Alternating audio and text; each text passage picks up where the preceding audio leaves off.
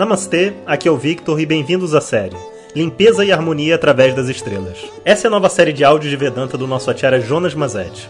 Na tradição védica, o termo acharya se refere ao professor tradicional de Vedanta que dirige uma instituição de ensino e dedica sua vida ao conhecimento. Jonas Mazet é formado pelo curso de três anos do Swami Dayananda na Índia e hoje dirige seu próprio Instituto de Vedanta no Brasil.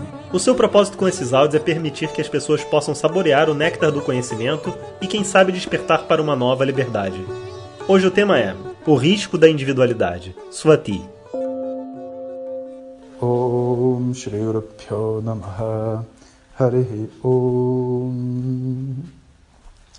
Bom dia pessoal, então estamos ainda na constelação de Swati e estamos indo, né? São 27 constelações, mais, uma, mais umas outras aí, vão dar quase umas 29 e estamos indo muito bem, né? Eu achei que que por ser uma coisa diferente as pessoas talvez não gostassem tanto, mas a verdade é que essa variedade toda de temas, né, é muito bacana a gente conversando sobre isso. Obrigado aí pelo feedback, todo mundo. É, e sobre o festival, né, a gente está na nossa última semana, estamos completando o festival no Rio de Janeiro. Então vai ser agora no sábado, a gente vai ter é, de nove a meio-dia a transmissão ao vivo para quem quiser ir. As vagas presenciais eu creio que já, já, já tenham se esgotado, mas você pode tentar ainda se inscrever também, entrar para a fila de espera. E é isso aí. Então, vamos conversar um pouquinho mais sobre Swati, porque tem um outro lado dessa coisa da criação da individualidade que a gente não falou, que é assim. Toda vez que você vai criando uma individualidade, existe sempre um risco o risco da criação da individualidade levar a pessoa à arrogância, ao orgulho né? e, obviamente, ao ego. E a gente não tem como, tipo assim, se abster desse risco, porque a gente precisa da nossa individualidade. Então tem uma história, né, que conta muito bacana, né, que tinha uma árvore dessas, uma algodoeira, né, uma árvore de algodão linda. E era uma árvore muito grande, muito forte. E ela foi ficando mais velha, ela foi ficando cada vez mais forte. E ela era tão bonita, né, que Brahma, o criador, ela gostava de sentar embaixo dessa árvore e descansar. E batia vento, batia tudo. Diz, cara, que nem mesmo uma pequena folhinha dessa árvore caía. Nada, um, um chumaço de algodão não saía. Tão poderosa era a árvore. E o tempo foi passando, né? As outras árvores eram destruídas e ela não, e etc. Até que chegou um dia, né? Que a árvore, sabe, estava toda com ela mesma e estava se achando incrível e falou como eu sou incrível para as outras e tal, né? Bostejando ali um monte de, de palavras em relação às outras, como se ela fosse superior a alguma outra árvore. E quando o vento ouviu isso, ele ficou com tanta raiva que ele falou: É, então você vai ver só ele foi lá e soprou a árvore, e as folhas todas da árvore caíram, e todos os chumaços de algodão sumiram. Não sobrava, não sobrou uma flor na árvore, era só galho. Alguns até quebraram. E a árvore então, se sentindo humilhada, né? O vento chegou para ela e contou uma lição. É, você não entendeu nada.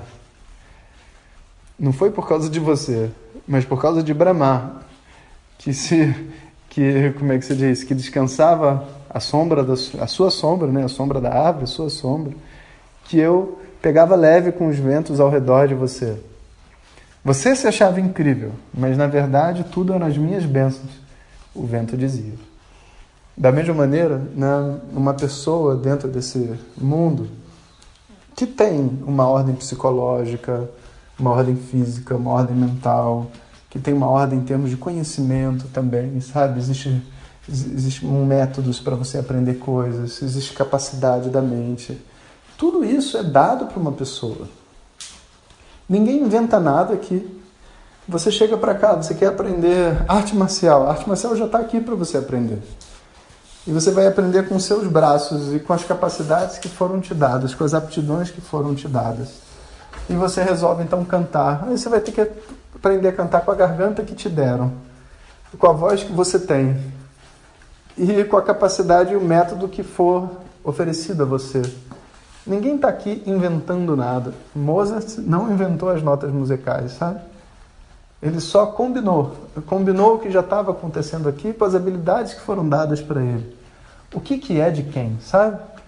Então, a nossa, vamos dizer assim, a, nossa, a, a, forma saudável de se pensar a respeito de todos esses, eh, todo esse nosso posicionamento social e etc., na verdade, é como se a gente tivesse sido consignado diversas qualidades e características dentro desse universo. A gente nunca fala assim, né? Se o carro é emprestado, a gente nunca fala aqui o que você acha do meu carro, né? Carro bonito. Você não fala, porque o carro não é seu. Você está usando, mas não é seu. E da mesma maneira, esse corpo eu estou usando, mas não é meu. Essa voz eu estou usando, mas não é minha. Esse intelecto eu estou usando, mas não é meu. Essas emoções eu sinto, mas não são minhas. E para falar a verdade, tudo quanto é emoção, todos os outros seres humanos antes da gente já sentiram também. E os comportamentos, os traumas são repetidos. Né? Então existe uma compreensão através do conhecimento, né, onde você consegue dissolver a sua individualidade na ordem que permeia o universo. E essa é a única maneira de você escapar dessa arrogância, desse ego. Mas não se preocupe, porque se você não conseguir escapar e ficar com um ego muito grande, Ishvara, né, Deus, dá sempre um jeito de você descobrir que você não é tão grande assim. Né? Então, não é o que a gente deseja para gente nem para ninguém, mas é só a forma como o universo é. Se você acha que você pode controlar tudo e todos, é só aguardar um tempo que você vai ver que esse universo é maior do que você. E como eu disse no áudio passado, e o universo não gosta de você. Ou seja, ele foi criado para desafiar. Ou melhor, ele foi criado para você crescer. Então, essa é uma energia, vamos dizer assim, saudável de vida. Né? Então, a gente nunca deve ter medo, sabe, de ficar orgulhoso e tal, de, de não querer é, se, se, se sentir bem com as qualidades que a gente tem. Não, a gente tem que se valorizar, sabe?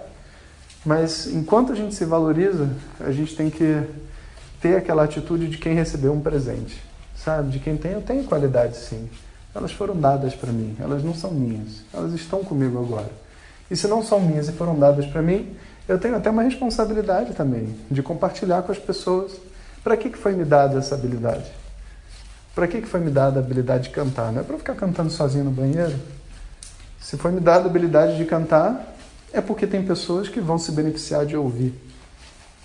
Se foi me dada a capacidade de ensinar, é porque tem pessoas que vão se beneficiar em aprender. Todas as capacidades que você recebe não são para você.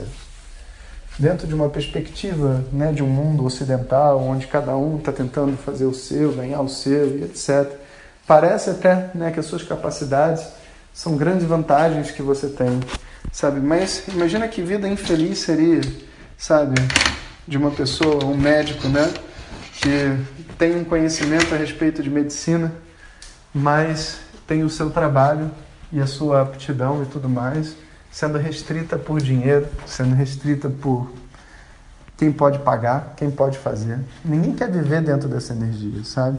Então a gente tem que ter muito respeito por essas coisas todas. Infelizmente ou felizmente, né, o mundo, o jeito que o mundo é, hoje em dia a nossa moeda de troca que existe é o dinheiro e a gente não precisa ter medo dele. Faz parte, né? Você viver faz parte. Você cobrar pelo seu trabalho. E você tem que valorizar o que você estudou, os, os, os seus custos, né? Para você se manter dentro da vida, né? O, o, progresso daquilo ali e tudo mais tem um custo, né? E você, afinal de contas, vai ter filhos, vai ter que botar os filhos no colégio, vai, enfim, custos fazem parte da vida. Naturalmente, né? Se você para comer tem que pagar, quando você fizer alguma coisa, você também paga. É uma troca de energia. Não tem nada de errado com isso. Desde que você valorize corretamente o que você faz. Né? E aí a outra pessoa ela vai receber aquilo também.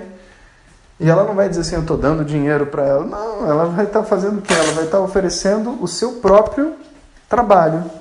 O dinheiro é só uma moeda de troca. Eu ofereço o meu trabalho para ela, ela oferece o trabalho dela para mim. A única vantagem é que quando você usa o dinheiro, você não é obrigado a receber especificamente o que, pessoa, o que, o que aquela pessoa tem para te oferecer, o que seria muito injusto, né? Imagina, eu sou professor e aí o meu aluno é massagista.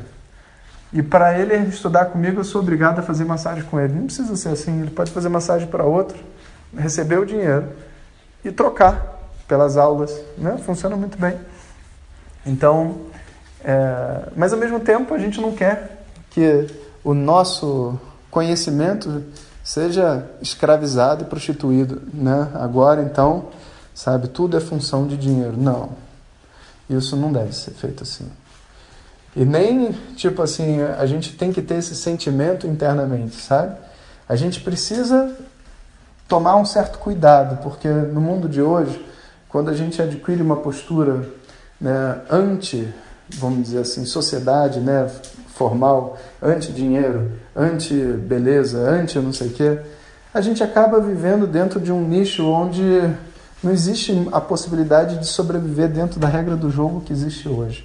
Então, se você quer uma dica né, de, de trabalho, é trabalhe, né? faça de acordo com a regra, participe. Está todo mundo jogando de acordo com uma regra, participe.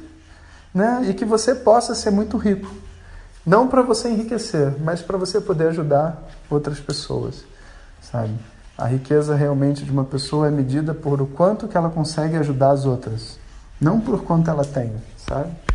Uma pessoa que sabe realmente investir o seu tempo e os seus recursos, essa é a pessoa mais rica do universo.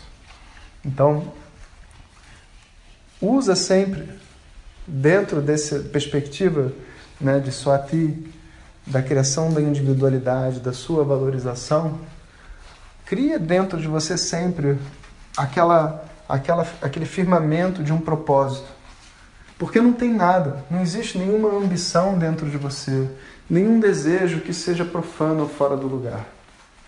A gente só precisa compreender o propósito dessas coisas todas. Então Einstein pode estar lá fazendo estudando e etc. Ele pode ter criado, descobrir uma grande coisa que deu origem à bomba atômica. Não faz dele maligno. Muito pelo contrário, a bomba atômica foi um, um dos maus usos desse conhecimento. Mas diversos outros bons usos também surgiram da teoria dos átomos e tudo mais. Né? Então, a gente tem que sempre manter a nossa mente dentro desse caminho né, quando a gente está falando de individualidade, onde a gente se torna contribuidores para a sociedade e não fechados, individualizados e egóicos. Esse, vamos dizer assim, um, é um dos pilares fundamentais né, para a gente até poder ter prazer no sucesso, senão o sucesso vira uma culpa. Né? Eu estou fazendo e estou dando tão certo e as outras pessoas em volta de mim não, não vão me sentir bem. Não, eu estou fazendo, estou dando certo, então as pessoas em volta de mim que não estão tão bem podem ser ajudadas por mim. Olha que privilégio que eu tenho. Né? É uma outra forma de ver. Isso aí, pessoal. Então, amanhã rodamos para a próxima estrela. Om Shanti Shanti Shanti Hari Om Shri Pyo Namaha Hari Om Compartilhe com seus melhores amigos. E se você quiser receber nossas mensagens diretamente no seu WhatsApp, clique agora no link que vem junto com o áudio. Para outras informações, www.vedanta.com.br. Até o próximo áudio. Om Tat Sat.